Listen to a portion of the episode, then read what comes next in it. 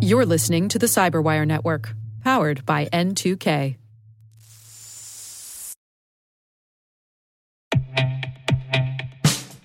And now, a message from Cyberbit. Mastering cybersecurity is like mastering a sport. You build muscle memory through rigorous practice, then you train as a team to foster cohesion while operating under pressure. Like athletes, cybersecurity professionals thrive on hands on simulation.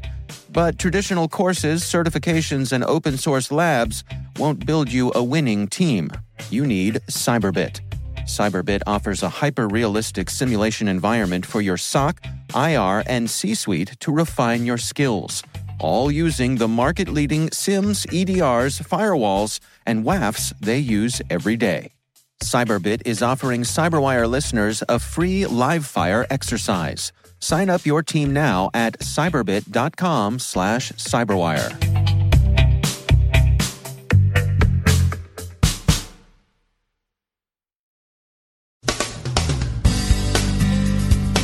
spies like Apache Struts exploits, we've got some server vulnerabilities described.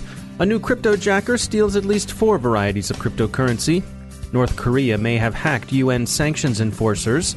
Dutch intelligence and Microsoft warn of cyber war, but it's not a declared war, which makes response harder. We've got an update to the pack rat defense with considerations of mens rea, ISIS terror inspiration, and a possible assassination attempt.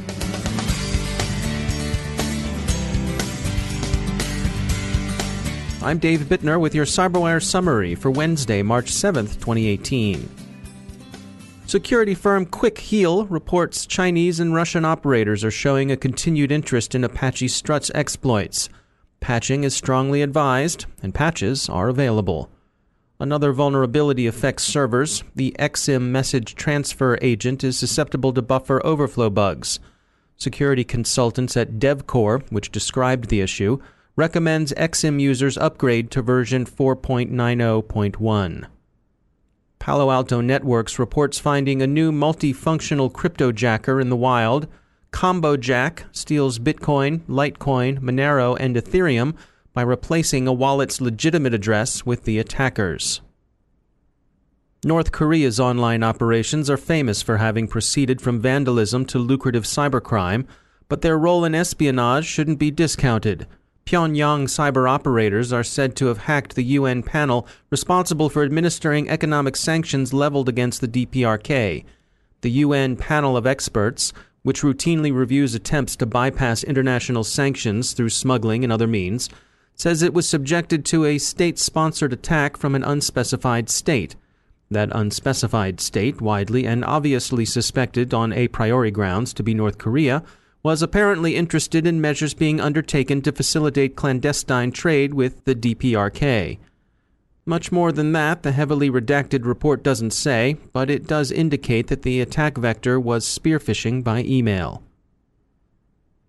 When looking for cybersecurity tools, it's natural to consider the technology under the hood, but it's also important to take into account how the people using that technology interact with it. A well designed user interface can be the difference between an efficient tool and a frustrating one. Sylvain Gil is co founder at Exabeam, a provider of security intelligence and management tools, and I recently spoke with him about the relationship between design and security. We're constantly trying to understand what our users are dealing with on a daily basis, kind of the problems they're facing. And before we think of a technology we put out on the market, uh, we really just you know go through a, a, fairly rigorous design process to try to you know uh, empathize with these users and their problems. And when we come up with solutions, I think often these solutions decide what features we're going to be adding to the product, uh, and also even sometimes what products we're going to be releasing or not releasing, you know, based on you know but that the, the, the outcomes of the design process. You know, you make the point that um, there's there could be a generational thing at play here. That uh, millennials uh, they're looking to interact with the machines perhaps in a different way than some of us old timers are. I, you know, I don't think it's a generational thing necessarily, but I think it's very important to to I think uh, recognize the fact that everybody has technology in their hands nowadays, and and you know I've been in the information security industry now for a couple decades, and I, I feel like we have a big you know talent problem where there's just not enough trained practitioners out there, and and if we're trying to be inclusive, kind of bring people in their you know in our world, uh, we have to make the learning curve a little bit easier for these folks that are coming from the outside. And in general, even if you're a security expert, a ninja, it shouldn't be too complicated to use your security tools. So what we're trying to do, I think, often is just to attach to a pattern in, a, in terms of interactions, user experience that people are familiar with.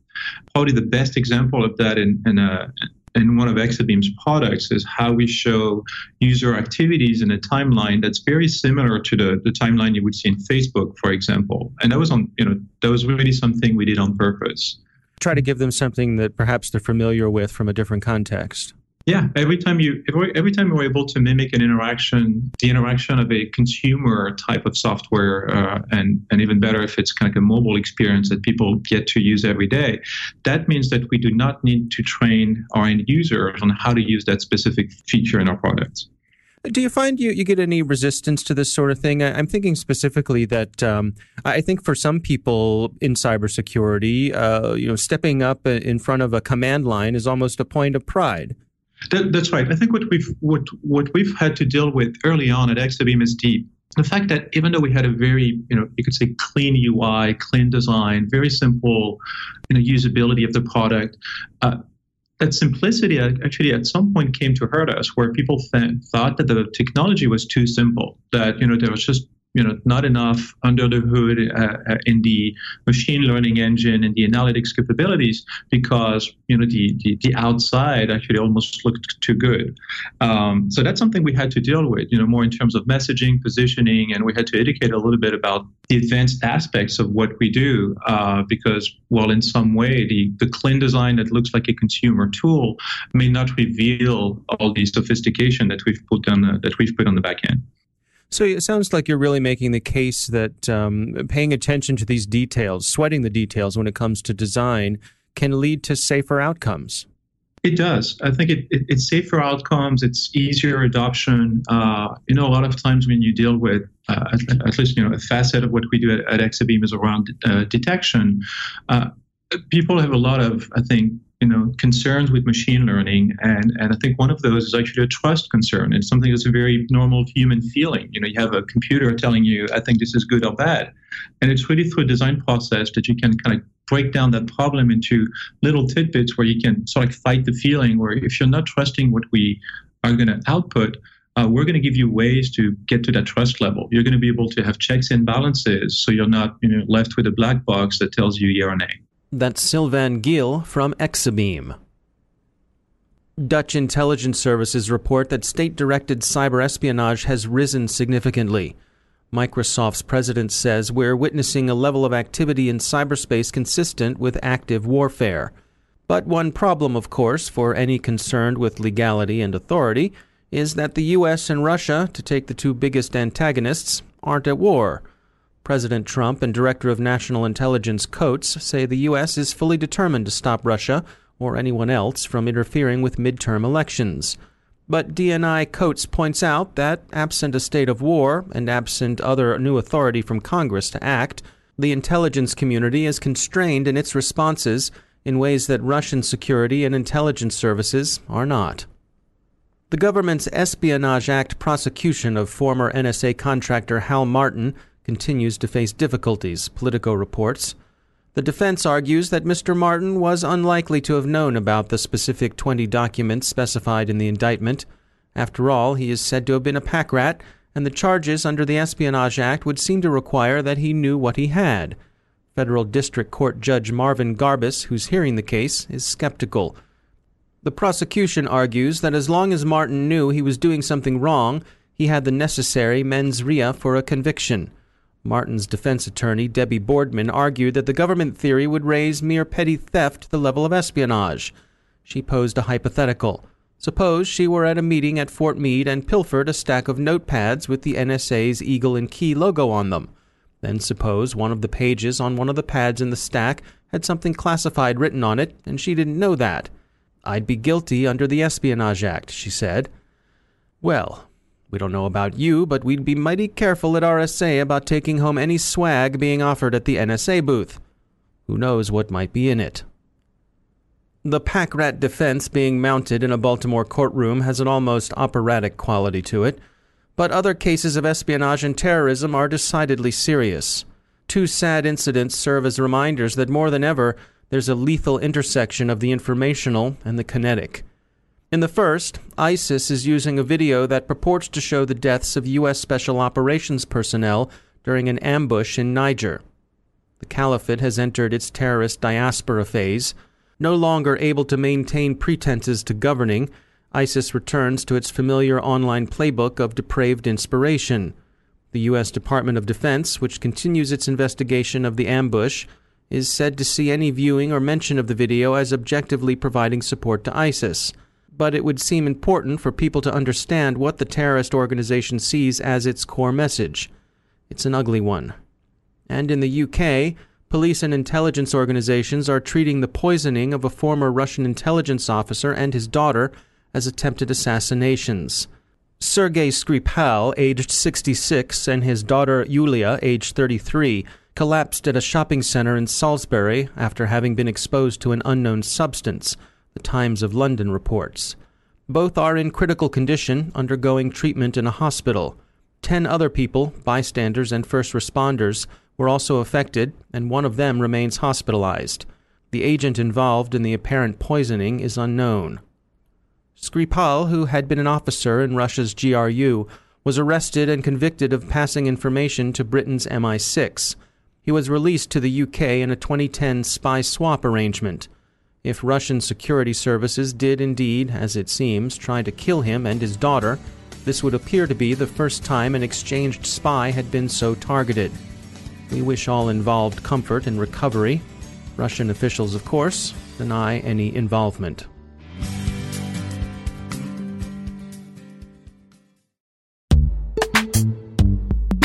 Every day, your IAM tech debt grows. Your multi generational services struggle to work together. Building an identity fabric can fix this. It makes all your identity tooling stronger and allows you to connect any app to any service you want to use with zero coding, zero maintenance, and zero app downtime. Strata's identity orchestration platform separates the identity logic from your applications so you can optimize existing IAM tools and manage them in a single control plane. Now, every vendor, standard, and architecture work together. In short, building your identity fabric means you can secure your non standard apps, keep your complex access policies, retire outdated IDPs, and modernize in record time. So build your fabric with Strata Identity and get rid of tech debt for good. Visit strata.io slash cyberwire, share your identity priorities, and receive a pair of AirPods Pro. Offer valid for organizations over 5,000 employees. Connect today at strata.io slash cyberwire.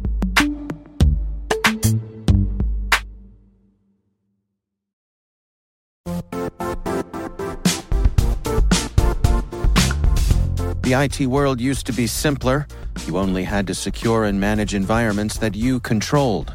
Then came new technologies and new ways to work. Now, employees, apps, and networks are everywhere. This means poor visibility, security gaps, and added risk. That's why Cloudflare created the first ever connectivity cloud. Visit cloudflare.com to protect your business everywhere you do business.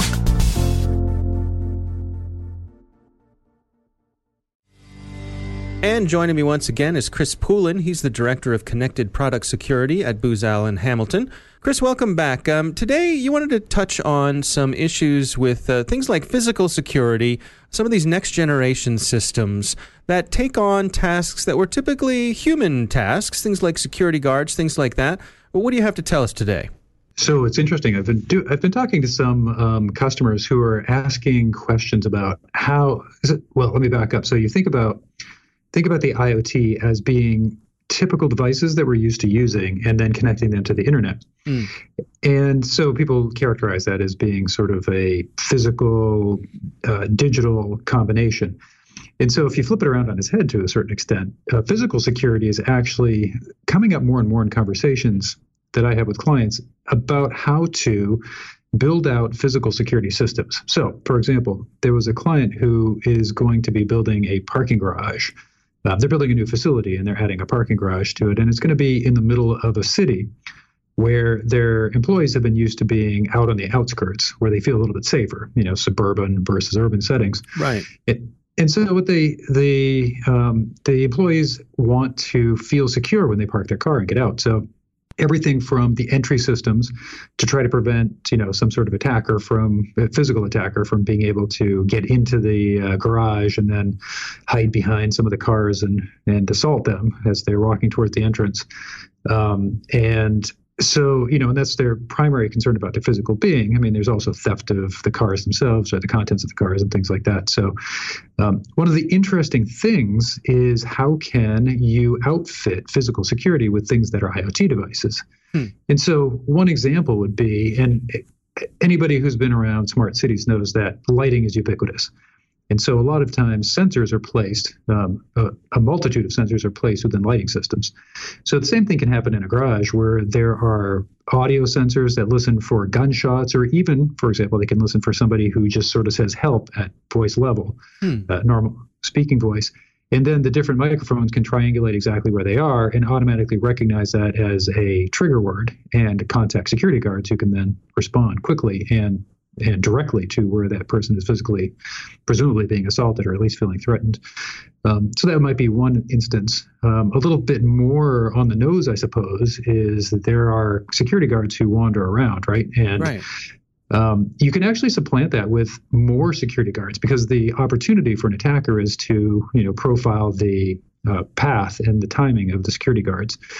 And there's only a certain amount of people that you can put on the job. But instead of having those uh, those security guards that you always read about in the news who look like something out of RoboCop and have some sort of a laser weapon attached to their arm, um, you can instead have small robots. You know, about two three feet high that just roll around and they're affordable enough that you can have many of them and you reduce that that opportunity between the time that they're actually wandering around so even though they might not be able to do anything like attack the attacker, um, they still the fact that there's something moving and presumably watching over has two has a twofold effect. It can deter the attackers and it can also make the employees feel safer in a place like a parking garage. And I suppose part of it is that uh, the bad guys don't necessarily know what the capabilities of that device are. They just see it moving around and they don't know if they can chase them down or take a picture of them or what.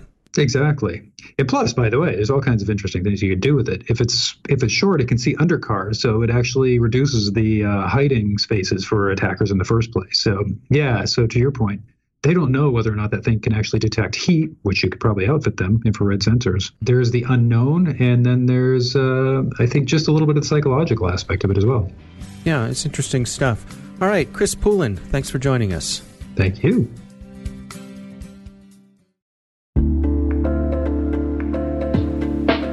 Are lengthy security reviews pulling attention away from your security program?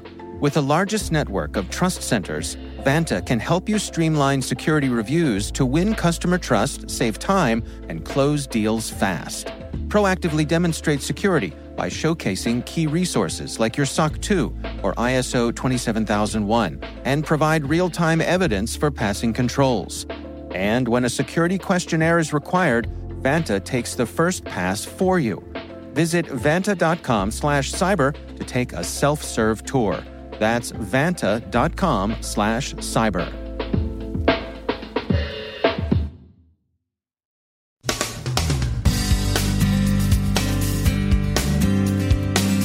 And that's the Cyberwire. For links to all of today's stories, check out our daily briefing at thecyberwire.com. And for professionals and cybersecurity leaders who want to stay abreast of this rapidly evolving field, sign up for CyberWire Pro. It'll save you time and keep you informed. Listen for us on your Alexa smart speaker, too. The CyberWire podcast is proudly produced in Maryland out of the startup studios of DataTribe, where they're co building the next generation of cybersecurity teams and technologies. Our amazing Cyberwire team is Elliot Peltzman, Puru Prakash, Stefan Vaziri, Kelsey Bond, Tim Nodar, Joe Carrigan, Carole Theriault, Ben Yelin, Nick Veliky, Gina Johnson, Bennett Moe, Chris Russell, John Petrik, Jennifer Eiben, Rick Howard, Peter Kilpe, and I'm Dave Bittner. Thanks for listening. We'll see you back here tomorrow.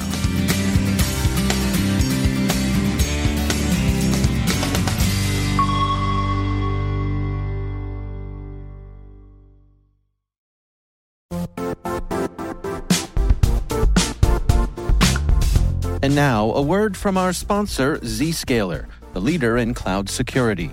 Cyber attackers are using AI in creative ways to compromise users and breach organizations. In a security landscape where you must fight AI with AI, the best AI protection comes from having the best data. Zscaler has extended its zero trust architecture with powerful AI engines that are trained and tuned by 500 trillion daily signals. Learn more about Zscaler Zero Trust Plus AI to prevent ransomware and AI attacks. Experience your world secured. Visit zscaler.com slash zero trust AI.